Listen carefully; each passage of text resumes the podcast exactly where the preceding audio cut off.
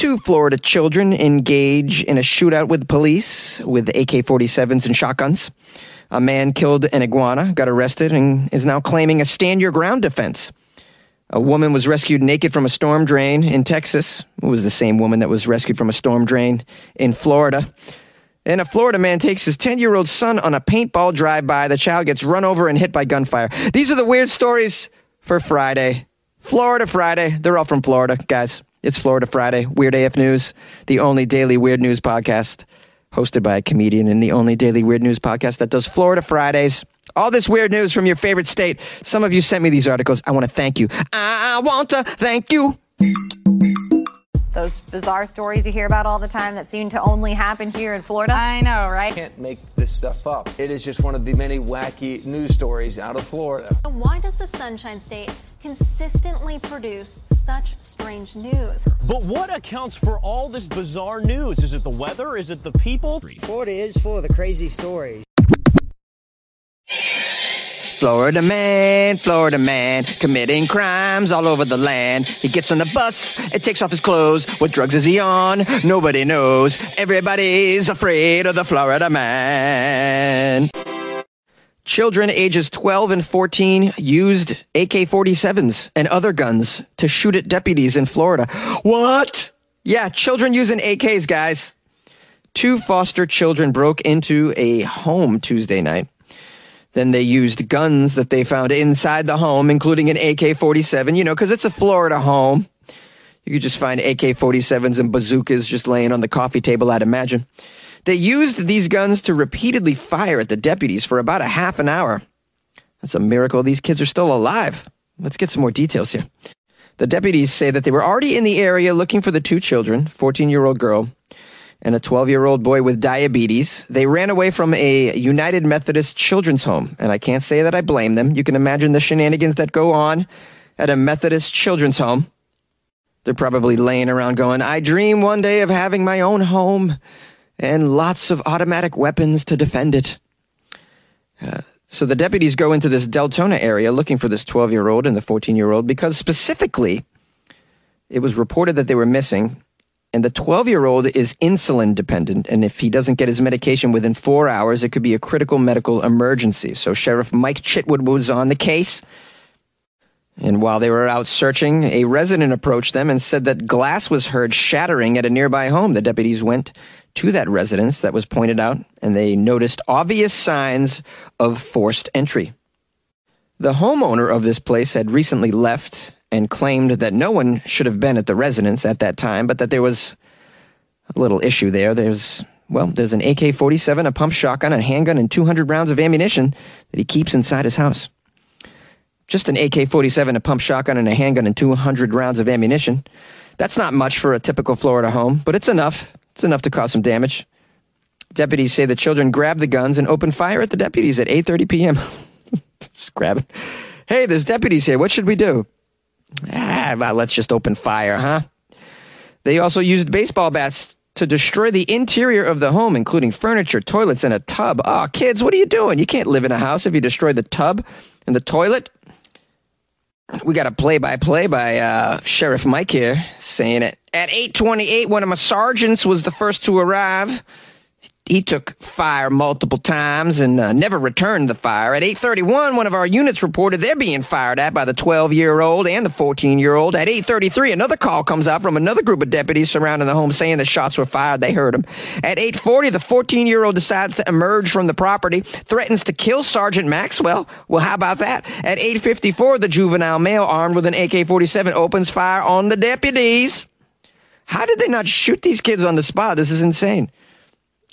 I can't believe the kids are still alive. You could have blast AK 47 at the cops and you still live? How? It says here, up to that point, deputies had not returned fire at all, according to the sheriff. Instead, they tried to de escalate the situation. Wow, man, you're trying to de escalate AK 47 wielding, pimple popping, insulin needing teenagers? This is tough stuff. Uh, they said they stepped into the line of fire in order to throw a cell phone into the house in the hopes of ending things peacefully. That was when the 14 year old girl came out of the garage with a pump shotgun aimed at the deputies. Despite warnings to drop the shotgun, she walked back into the garage. She came back a second time, and that's when deputies opened fire after taking multiple rounds.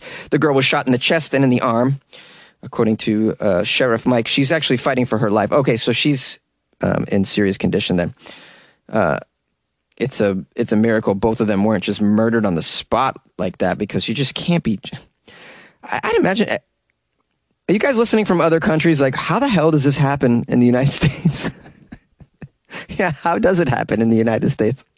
I wonder the same thing. This is why I'm not having any children. I can't. The sheriff spoke to the media, lambasted the juvenile justice system and the Florida United Methodist Children's Home. He said the 14 year old girl has been in trouble with the law before, including when she stole puppies, and she lit her prior facility on fire. this is the kids don't have a chance in Florida, man. It's a mess, guys. We need to get a Kickstarter for these kids. We got to get them out of Florida, man. Where can we send them? How about Canada? You got room up there in Canada? You guys want some Florida kids in Canada? I feel like the influence of Canada might be able to turn this ship around. I mean, I, we'll make them leave their AK 47s here. We're not, they're not bringing the AKs up there. All right, guys, don't freak out. A Florida man killed an iguana and got arrested and is now claiming a stand your ground defense against the iguana. The iguana started it, he claims. A man claims he feared for his life and had every right to bash an iguana to death under Florida's stand your ground law. I'm not that familiar with this stand your ground law. I guess it means you can just bash whatever is attacking you to death. Uh, PJ Patterson, age 43, is accused of animal cruelty over killing an iguana. PJ is six foot three, 170 pounds. He argues that he was in fear for his life and that the three foot green iguana was the first to resort to violence during their horrific encounter in Lake Worth Beach. Here's a quote from his lawyer. Well, that vicious animal got the best of Mr. Patterson and savagely bit his right arm. The man went to the hospital, got 22 staples to close the wound that was caused by that wild beast. It was self defense. Mr. Patterson's tussle with the invasive iguana is thought to be the first time anyone has pursued a stand your ground claim over a deadly confrontation with an iguana in Florida. The controversial law instead was written with people and dangerous situations in mind. Yeah, like uh, 12 and 13 year old teenagers wielding AK 47s, right? Authorities are accusing Patterson of being the aggressor, saying that he savagely beat, tormented, tortured, and then killed this iguana in a half hour attack that was caught on surveillance video. Well, you have it on video, then. I mean, should be case closed. How do you find a lawyer to. How do you find a lawyer to. What a stupid question. You find a lawyer to defend you against anything. I was going to say, how do you find a lawyer to defend you against this iguana attack?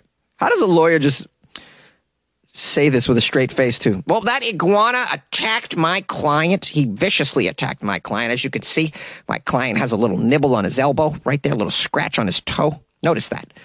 My client was, uh, his feelings were extremely hurt. He's a, he's a fan of iguanas. He, he had an iguana pet as a child, and uh, so he was quite shocked to be lambasted by this rough iguana skin, claws, teeth. I mean, look at him. They're deadly. They're just, they're like miniature dinosaurs. How do you, miniature dinosaurs, they could rip his foot right off. Can you imagine? Not, not all iguanas, but this one in particular thought he was a T Rex. That's why my client should be set free. In fact, the Iguana Foundation should pay him. He should get some, a windfall. Where's Peter when you need him? now, there's a prosecutor involved she points to the video as proof that at no time was the iguana posing any real threat, uh, and that this man was unjustified in his actions when he kicked this defenseless animal at least 17 times, causing its death. Well, just right there, 17 kicks, that's just total overkill. That right there lets me know that you are completely guilty. Because if you were trying to defend yourself from an iguana, just a couple of kicks and then a sprint away should be sufficient. 17 kicks? You were lingering around, sir. Patterson clearly tormented the iguana, the prosecutor says. And when the iguana tried to defend itself, that's when Mr. Patterson went into a violent rage. This is what Animal Care and Control Sergeant Adam Moulton wrote in an arrest report. He added that Patterson chose to stalk the helpless iguana and deliver vicious strikes, quote, vicious strikes to the animal. I love how this is just like a it's just a detailed battle between a man and a, an iguana. It's gone to the higher courts. Iguanas have rights too, guys. Now you might be wondering, does Florida have laws about killing iguanas? Yes, they do. When it comes to killing iguanas, Florida law allows you to kill a, an iguana if it's done humanely. It says here you can hit iguanas over the head with a shovel. You can stab them in the brain. it really says this. What else can you do? Oh, were you wondering if you could decapitate an iguana? Yes, you can. Florida law allows you to decapitate them as long as they die instantly and don't suffer. You got to make sure they don't suffer. You can't uh, decapitate them while singing Girls Just Want to Have Fun. That's just cruel. Now, in Patterson's case, it says here the iguana did in fact suffer. The iguana had a lacerated liver, a broken pelvis, and internal bleeding, which was very painful and terrifying. These injuries, according to the staff veterinarian, they did an autopsy of this thing. How much, how much resources were put towards this? I just can't even. You're putting all this money towards the, the just put this man in jail, take the money, and get better foster homes for these kids that seem to want to live in a new home with AK 47s, guys. Come on. Yay! The infamous naked Florida woman that was rescued from the storm drain after three weeks has been rescued again, this time in a sewer system in Texas. This lady can't seem to stay out of the underground pipe systems. She's all about it. A 43 year old woman named Lindsay. You guys remember Lindsay? She's into storm drains. She's into underground sewer systems. She's like a ninja turtle. She was found naked in a storm drain in Florida a couple months ago after she was missing for three weeks, she claimed. She's been rescued from another sewer system, this time in Texas. According to the media, Lindsay climbed out of a six foot drain pipe on Saturday and was transported to a local hospital for treatment. Lindsay's family told the media that she was at a rehab facility in Texas before she wandered off and became lost. Uh, so the family was like, let's get her some help. We need to get her out of Florida. Let's bring her to Texas, put her in a rehab in Texas. Maybe she'll stop wanting to go underground. But, you know, you can take the Florida woman out of Florida. You can't take the Florida out of the Florida woman. Texas police launched a search for Miss Kennedy over the weekend, but when authorities located and approached her, she slipped into a nearby storm drain. The woman's family used her cell phone to track her last location. They launched a major search, major search. She la- they launched a major search in the underground tunnels, dropping bags of food and Gatorade to help her survive. Uh, on Monday, Grand Prairie police say that uh, she was found safe and was taken to a local hospital. Thankfully, thankfully, get her out of those sewer pipes. That's not a place to be. There's a quote from the Grand Prairie chief of police saying, The idea that somebody might be down there for any length of time is quite disturbing. It's dangerous. It's very dirty. There's snakes, rats, garbage, dirt, leaves. Anything that's on the street really washes into the sewer. It smells terrible. Really smells terrible. We're glad we got her out of there. Thankfully, Lindsay's family say that she's going to be taken back home to her family in Florida. I'm not sure that's a good idea. But we wish her luck, full recovery. I hope she can get over whatever it is that seems to be making her want to go underground and live a normal life someday. Uh, people, people are suffering, man, especially in Florida. Um, nothing funny about that, guys. Just uh, say a prayer, man. Say a prayer. A Florida boy was shot after his father helped him with a paintball drive-by. It's more kids and guns, guys. That's the theme of this Florida Friday episode, unfortunately.